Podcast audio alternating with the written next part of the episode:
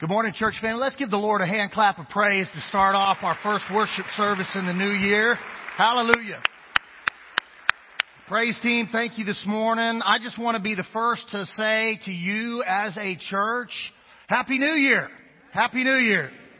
Uh, let me, let me give you some fun facts that I learned about the New Year's Day uh, celebration, New Year's Eve actually celebration here in the United States of America. Uh, every uh, New Year's Day recently, on average, 1.1 billion dollars is spent on New Year's travel, with at least 6.7 million people expected to pay an average of $165 for a round trip plane ticket. Now, those people are obviously not flying in and out of Monroe, Louisiana, where it's like $1,000 to go anywhere. Uh, eight out of ten Americans spend less than $200 on New Year's Eve. 45% of Americans plan to celebrate New Year's Eve with family, and only 15% attended public events or parties. It's an interesting tidbit of information for you. 17.1% of emergency room visits on New Year's Eve are alcohol or drug related, which is the most of any holiday. 49,900 people get hurt in car crashes on New Year's Eve holiday. The average, this is another tough one, Blood alcohol content on New Year's Eve is 0.094, making it the most drunken night of the year, and I feel sorry for all those people bound by the sin of substance abuse. This is the statistic I wanted to get to. 80% of New Year's resolutions fail by February of the same year that they're made. 22% of Americans admit that their 2019 resolutions were the exact same as the resolutions they had for 2018. All right, so here's what that last fact tells us. That people all across the United States of America really genuinely do long for change. They long for transformation.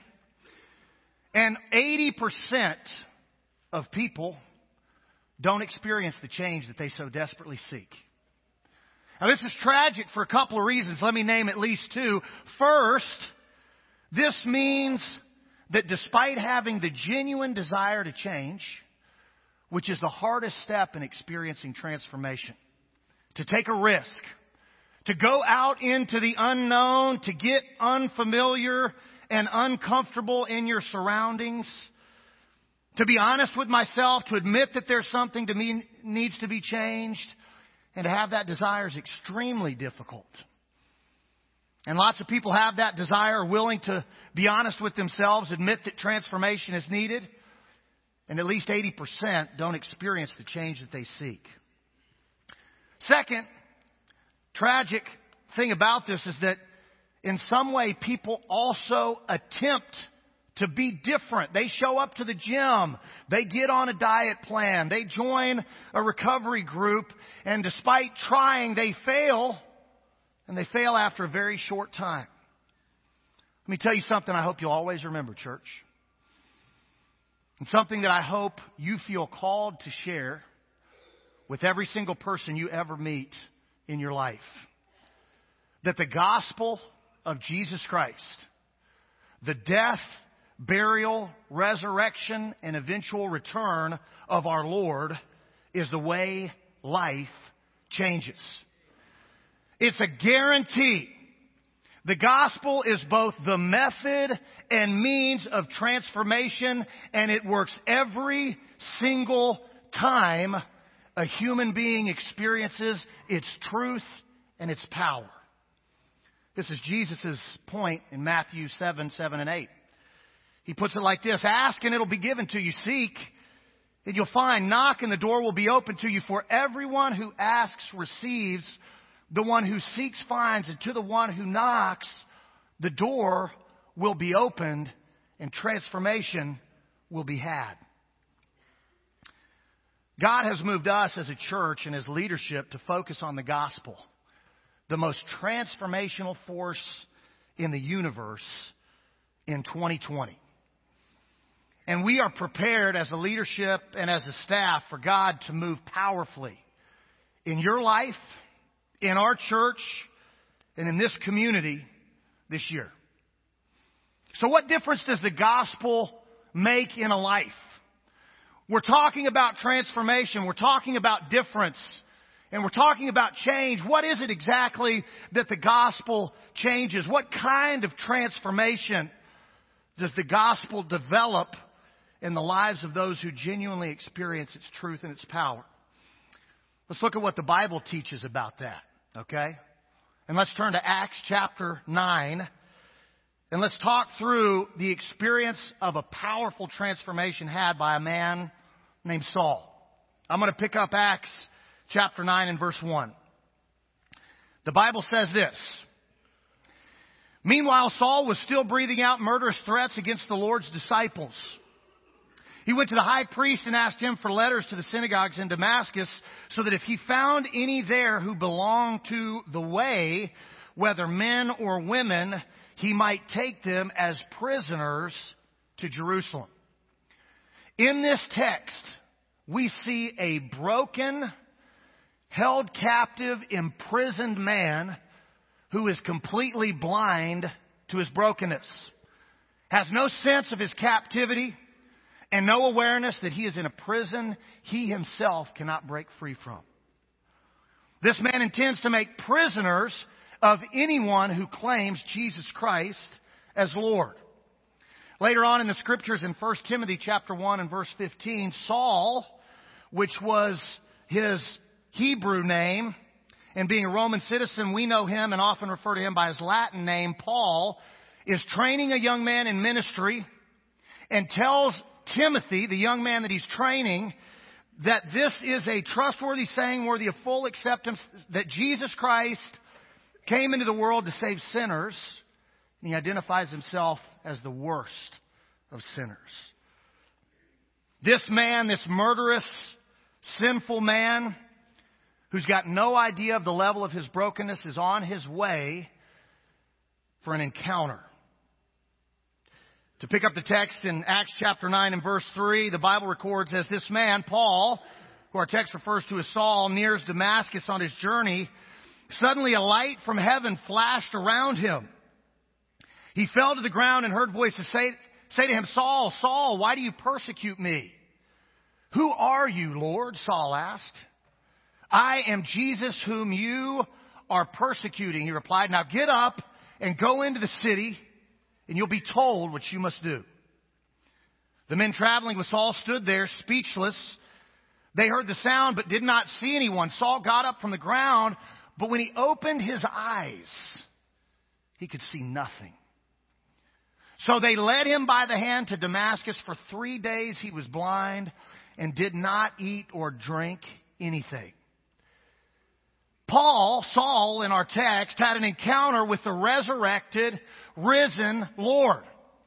At WFR, we love this story because we celebrate the truth that Jesus is alive. He is sitting at the right hand of the Father, mediating between God and man, actively working to bring about salvation for all people. He has conquered death, life, and eternity for all who would be transformed by him. In this encounter, Paul is struck blind for the rest of his journey to Damascus. His friends have to help him up from the ground and lead him to a man named Ananias. And in Acts 9 verse 17, Ananias goes to the house and enters it, places his hands on Saul and he says, Brother Saul, the Jesus who appeared to you on the road as you were coming here has sent me so that you may see again and be filled with the Holy Spirit. And I want us to focus in on verse 18 for 2020. And immediately, something like scales fell from Saul's eyes and he could see again. He got up and was baptized, and after taking some food, he regained his strength. In this section of scripture, we get a sense for the difference that the gospel makes. I want to share just a few thoughts with you on that. The first transformation a person undergoes when they encounter the truth and power of the gospel, when they obey the gospel, is that the gospel makes that person brand new. The gospel makes that person brand new, erases the past, cleanses from sin. And it's not necessarily that a person becomes a different human, but a person becomes a different being altogether. In Acts chapter 9 and verse 20, listen to the change in Paul. At once he began to preach in the synagogue that Jesus was the Son of God. The same guy who was once going to put in prison followers of Jesus, who would murder followers of Jesus, who would slander followers of Jesus, was now the kind of man who would affirm publicly to everyone he would meet for the rest of his life that Jesus Christ was Lord and the Son of God. Paul was the same human, but he was a totally different being after the gospel transformed his life. The second transformation that people experience through the gospel is that the gospel gives each person their purpose and the power to fulfill it. It's not that you and I, of our own strength, of our own talent, or of our own ability, can fulfill our God-given purpose. But when the same Spirit that resurrected Jesus Christ from the dead lives within us and works within us, then the power of that Spirit can and does help us learn what our purpose is and give us the power to fulfill it. The truth is, by the power of the gospel, you have a purpose, and God will bestow upon you the power to fulfill it.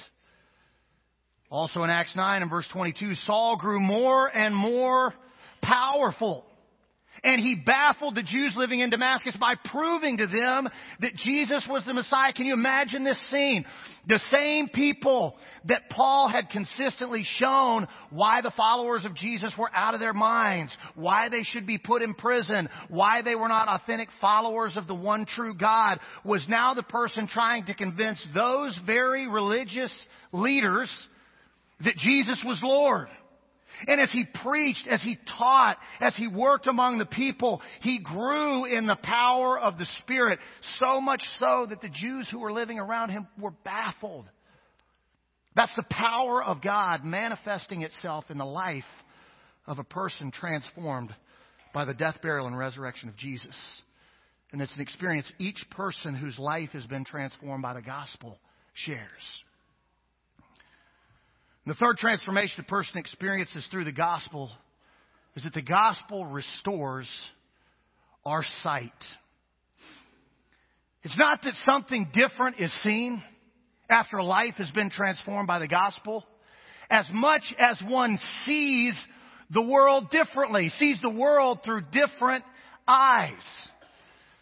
As I've talked about this in the past, I give a story of my beautiful bride, Kirsten, and I brag on myself a lot for having manipulated her into marrying me. And here's a true story about her. In about the fourth grade, a teacher saw her squinting from where she was sitting in a classroom at the board in the front of the class. And the teacher asked my wife if she was having trouble seeing the chalkboard. My wife said, yeah, she was, and she was squinting at it. So the teacher recommended to my mother-in-law to take my bride to the doctor. They go to an optometrist. She gets fitted with a pair of glasses and walks outside and sees the world differently. And what Kirsten would tell you is that a tree, one of the things that so surprised her as she walked out of the doctor's office that day is that a tree actually had individual leaves on it and wasn't just this clump of like green surrounding a tree. For Kirsten and for the Apostle Paul, a tree was still a tree. A river was still a river. A human being was a human being. But their sense of that world was different. And for Paul and for each life transformed by the gospel, it's no longer an experience of the world in the natural. It's an experience of the world in the supernatural. Seeing with eyes transformed by the gospel in the Spirit. Acts 26 and 19, Paul, talking to King Agrippa, says, I was not obe- disobedient to the vision I received from heaven. And when heaven changed Paul's vision, Paul saw the world differently. We're blessed at Whites Ferry Road Church to get to share in the journeys of men and women and couples whose lives have been transformed by the gospel. And as a church, we wanted to start the new year giving you some very clear biblical truth on what exactly the gospel transforms in a life. And we want to show you and let you listen to some stories of some people whose lives have been transformed by the gospel. I want you to take a look at this clip.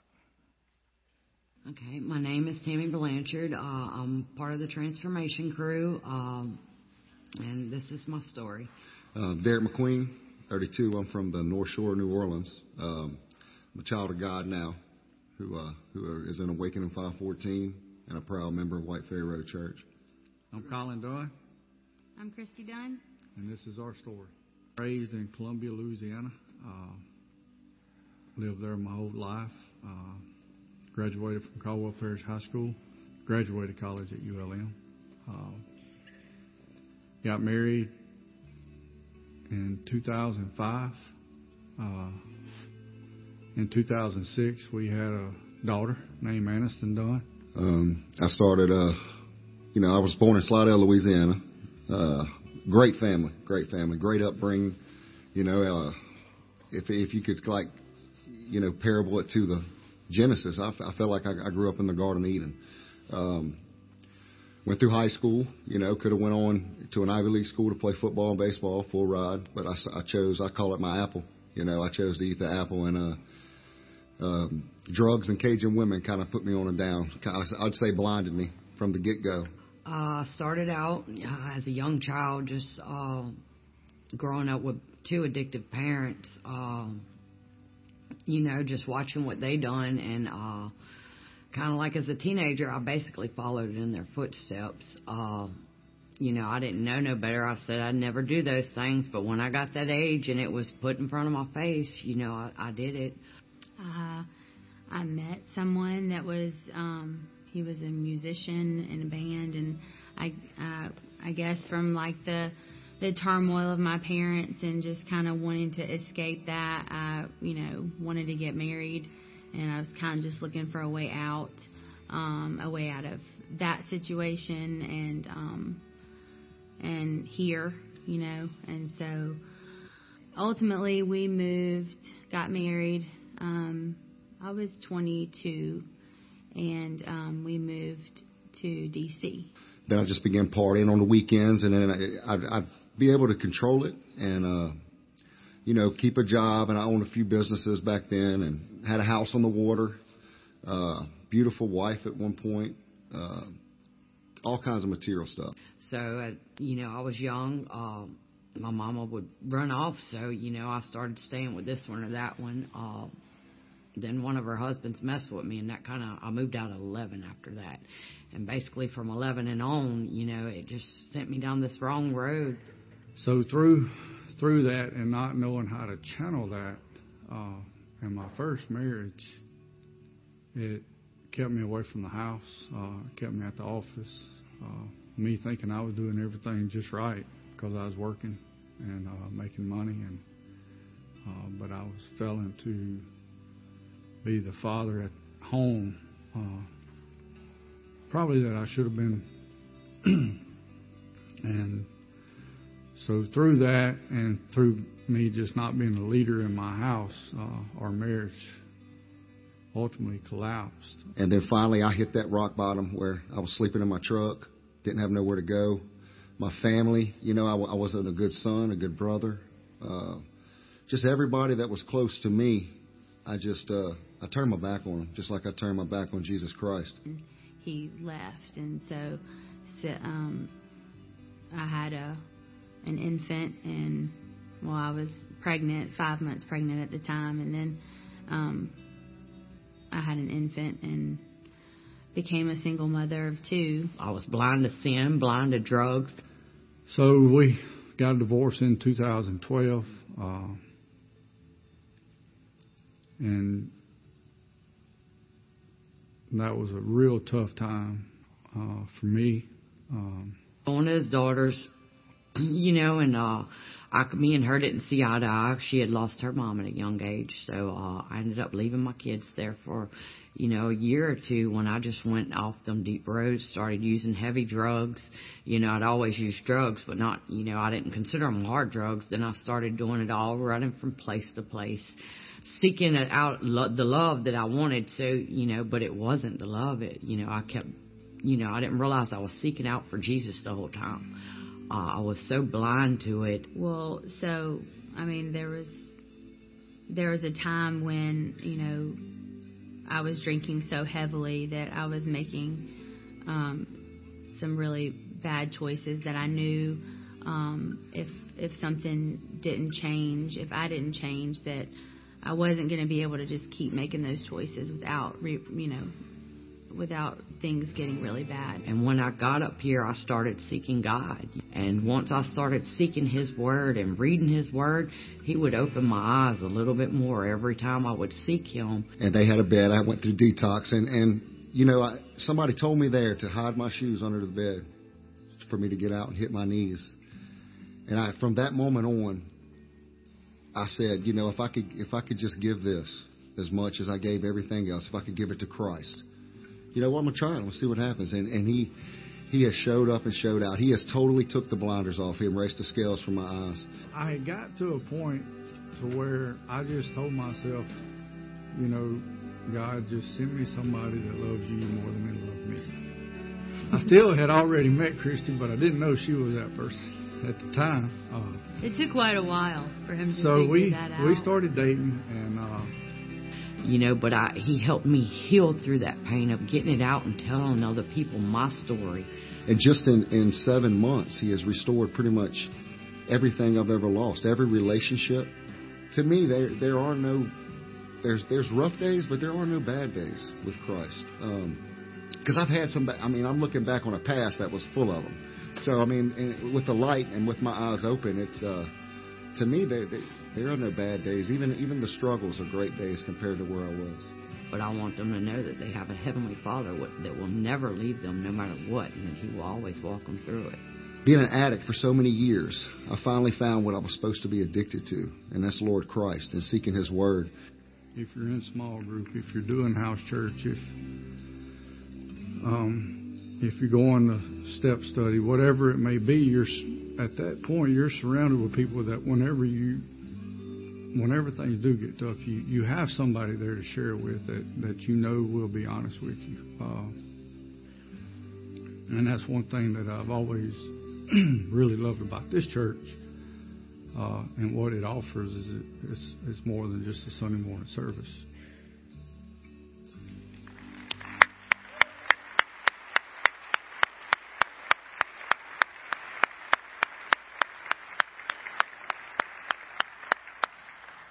Church family, let me just say again that the gospel of Jesus Christ has the power to transform any and every life. So in 2020, for us to have a 2020 vision as a church, we're going to let the gospel change how we see the world. Yeah, we're going to let it transform us into different beings and give us purpose and the power to fulfill that purpose. But, we want to see everything we experience in life through the gospel of Jesus. We're going to focus on the gospel and discipleship in our rooted groups, in our community groups, and in our Bible classes. How does the gospel change who we are, what our purpose is, and how we see the world? We're going to focus on the gospel in our community at WFR University through Reengage, Celebrate Recovery, Heartfelt, Embrace Grace, and so many other community oriented outreaches. How does the gospel change the people from our community who are coming to those lighthouse, safe haven types of places and give people purpose and the power to fulfill it and change how people experience the world, how they see the world? We're also going to have a gospel focus in our fellowship during peak of the week, during Sunday morning worship, during Bible studies that happen at WFR all throughout the week. We're going to let the truth of the gospel transform us into different beings. Give us our purpose and the power to fulfill it and change how we see the world. As we stay focused on the gospel, we will fulfill our mission to make disciples that love God, love others, and share Jesus, and the lives of many, ladies and gentlemen, will be transformed. I want to take a second to speak personally to you right now. Kirsten and I have some very exciting, very God centered, God designed, God led things coming up for us in 2020. So often when I think of the mission of our church, the DNA of WFR and the power of the gospel, which all correspond and work together with one another, I'm reminded of the difference that the gospel and Whites Ferry Road Church have made in my life, like the lives of the individuals we just saw in that video. 15 short years ago, and I'm going to spare you the gory details of this story, I was at the bottom of the deepest pit. I was in complete and total despair, depressed, abandoned, heartbroken, and in all ways nearly dead. But then, in the midst of that darkness, a light began to shine. This light was the light of the gospel. This light was life. And as it turns out, this is the same light that shed on the whole world when Jesus, the light of all mankind, came to the earth. And by the grace of God, through the power of the gospel, my depression was turned into joy. I was no longer abandoned, but adopted into a family. And my broken heart was mended and made whole. That's what we've just heard. But the truth is, I did end up dying. I was laid to rest by the gospel and made new by the gospel. It's not that I became a different human, you understand. But I absolutely became a different being altogether, a member of the family of God, forgiven, made pure, made whole, set apart and given the power to fulfill my purpose, which is what I had been looking for all along. Hallelujah.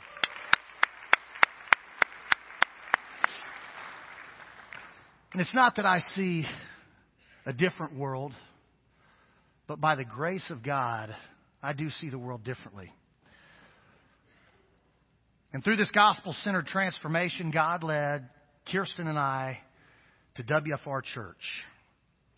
Some of you would know this, but when Kirsten and I moved to Louisiana, to say that we were both terrified would be like the understatement of the century. We felt like we were moving to the planet Mars. You guys ate crawdads, which you call crawfish. At the time, we had an 18 month old baby, which is my oldest, Adrian, who's now 11.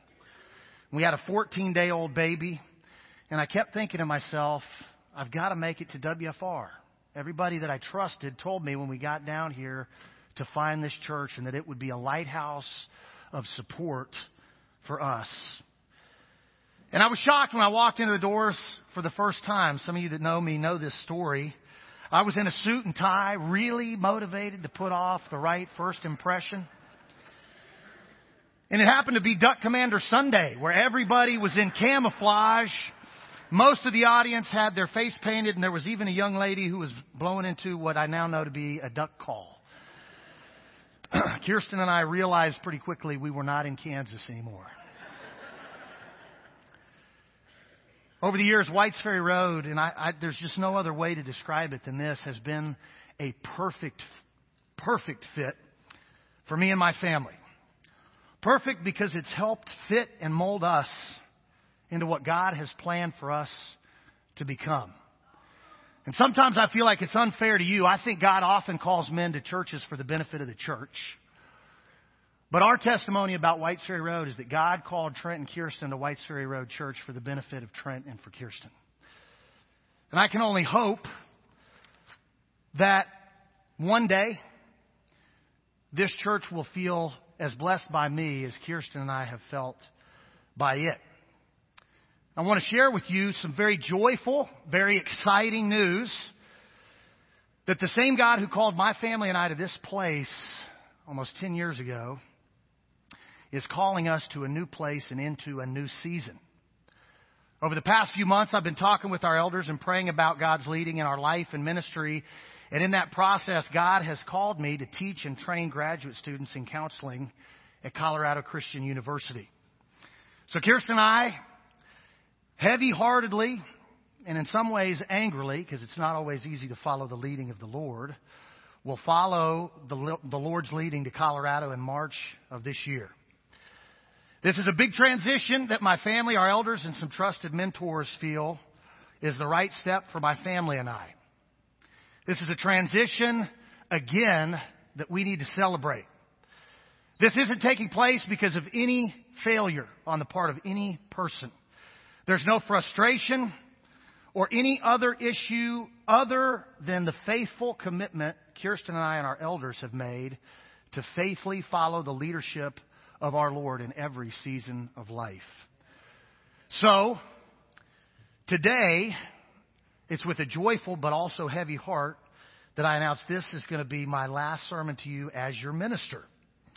Over the next few months, Kirsten and I are looking forward to worshiping with you, attending Whites Ferry Road, loving on you, and getting loved on by you, which we need as we pre- prepare for what for us is a very exciting God led new season. While we'll be attending and worshiping with you over the next few months, the elders have been very gracious to give me the opportunity to say some words to you as your minister for one last time. And I want to take a moment briefly to speak those words over you. So, as a church, Whites Ferry Road, I want you to know that you're beautiful. I prayerfully ask you to stay committed to your mission to make disciples who love God, love others, and share Jesus. That's the role you have played in my life, making me a better disciple and follower of the Lord Jesus Christ, who really has gr- grown into a deeper love for others. I know you'll stay committed to this, but I wanted to say that out loud. Whites Ferry Road, you have had an immeasurable impact on my life and on my family. As I said before, if I one day happen to be a fraction of the blessing you have been to us, it would be one of the greatest fortunes of my life. You have blessed us because of who you are, because of your DNA, because of your love for each and every person that crosses the threshold of these doors, and because of the love you share for people that you know have yet to come to this lighthouse. Whites Road Church, stay on the front lines and don't apologize for being there. The front lines are a scary place. It's messy. It's dangerous. Sometimes it's violent. Decisions have to be made quickly. And so many churches and individuals run from the places that fighting is the fiercest. But that's not been you. You run towards the battle every time. You seek out the roar. You diligently draw your sword, head into the cave, and fight the dragon. And it's changed my life. Keep it up because it's still changing lives. Whites Ferry Road Church, keep sailing in the deep water. The fishing's always the best, but as we found over the years, the deep water is always the least predictable. Thank you for your commitment to go out into the stormy seas. Thank you for your commitment to go where few are willing to ever go. And thank you for your commitment to enduring storm after storm after hurricane force storm.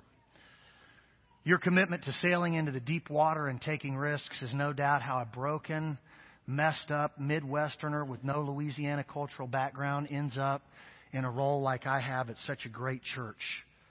Stay in the deep water. Keep the lines deep and keep reeling in the fish that have been desperate for somebody to help them out of the water for ages. This community, this state, this nation, and this whole world needs you just as two scared new parents from the Midwest have needed you. And Whites Ferry Road, keep loving others. Keep loving when it hurts. But what you do as a church is you love especially when it hurts. when the battle is fiercest, fiercest, when you're being abandoned, when you're being betrayed, when you're being spoken of poorly, you have kept on loving. What a testimony to the love God demonstrates to us through Jesus Christ in the love He showed us by sending His Son to broken, imperfect, slanderous people. Now, when we really love hurting people, it's never perfect. Balls can be dropped, feelings can be hurt, stones can even be tossed our way, but you've kept on loving. And it is making a difference, and it's made a difference in me. The love God showed me through the lives of Christians, listen to this. The love God showed me through the lives of Christian people is what changed my life. I've been to every expert, every kind of treatment, every medication you can possibly imagine, and nothing worked until I experienced the genuine love of the Lord through followers of Jesus Christ. Amen.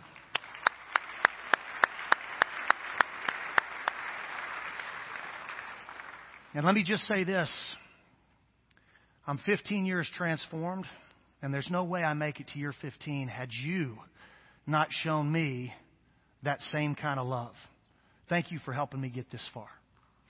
Amen.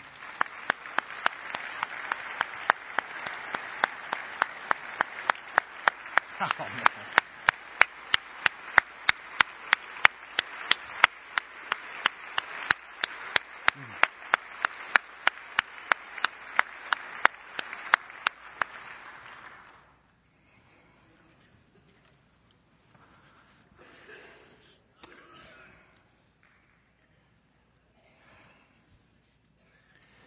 to keep the momentum going as Kirsten and I transition, and again, we'll be worshiping with you for the next few months, I've asked some all stars to step into my role.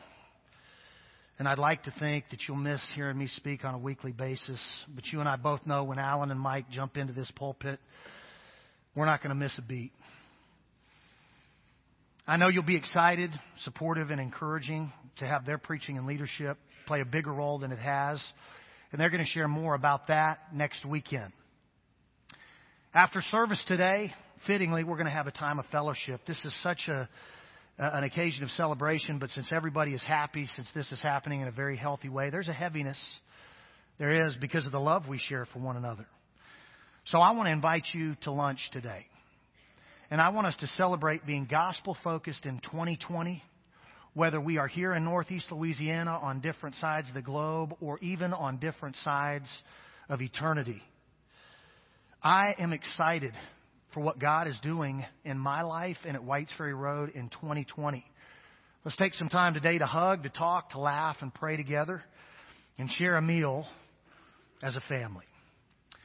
I'm going to ask Mike and Alan to come up today. I want to be prayed over and conclude our services, and I want you all to keep loving on me no matter where my family and I end up. And as Mike and Al are on their way, church family, I, I, there's just no way I can say how much I love you, appreciate you, and look forward to staying connected to this forever family for the rest of mine and my family's life, no matter where the Lord may lead any of us. Thank you so much from the bottom of my heart.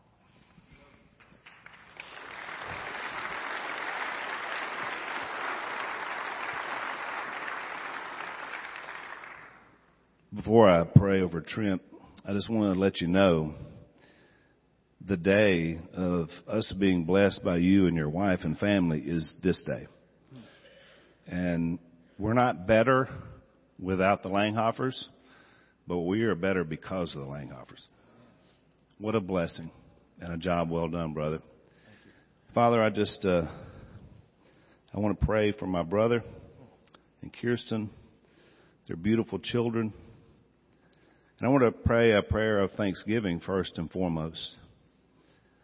Father, you have uh, blessed us these last seven years with hearts that have been totally engaged, totally in depth of our ministries here.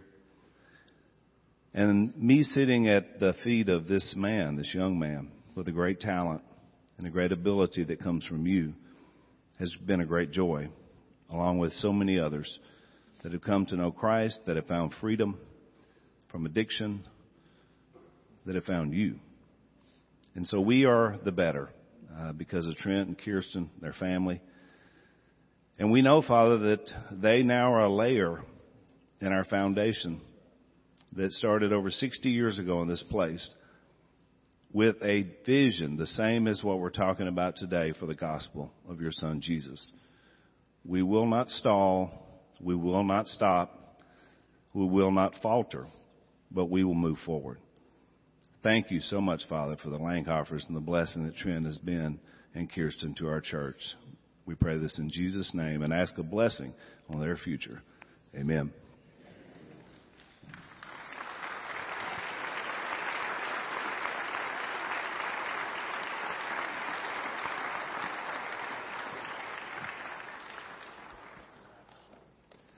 So, Happy New Year. wow. There have been many men over 60 years that have stood in this spot, that have proclaimed the good news of Jesus, that have challenged us from the scriptures, that have been led to be here, including myself and the man standing next to me. What I've always said is it's never about the man in the box, but it's always about the man on the cross. That's who we point to. Trent, you did it well, and we're blessed because of it. But we're just beginning for the next season in our lives as the church. And so we're not going to falter, but we're going to forcefully advance the kingdom of God and we're going to love him while we're doing it. And the good news is I haven't forgotten how to preach.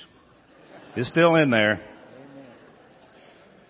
And neither has this man and others that we've been blessed to have in this spot as well. I just want to challenge you as a church, by God's grace, as God was opening up a door for Trent, He opened up a door for Lisa and I to be back here more. And now I know what He was doing. It's all Him, right?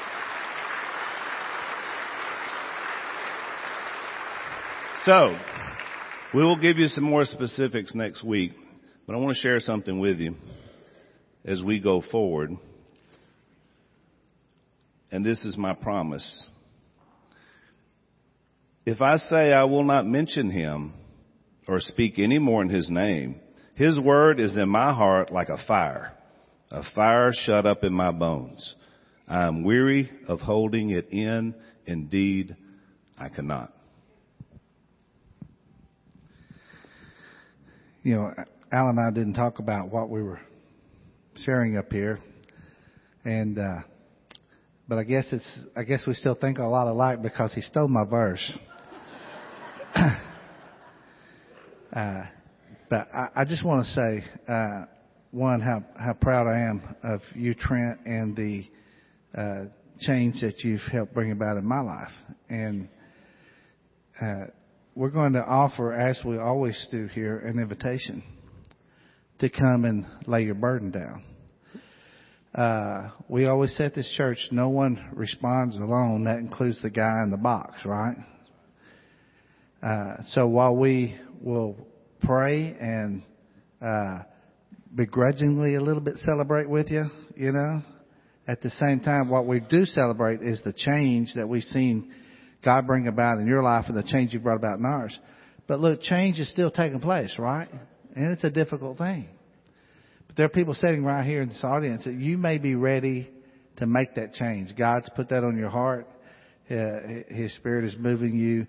I can't think of a better day or a greater thing to celebrate than watching somebody come down this aisle, be baptized into Christ, and be changed, true change,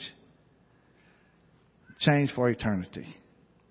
Well, whether it's the change you need to make in your own life of a sin you've been struggling with, that's what the invitation is about. It's just us who have been changed and continually strive to be changed, saying to other folks, come, come join in. We'll help you walk that journey.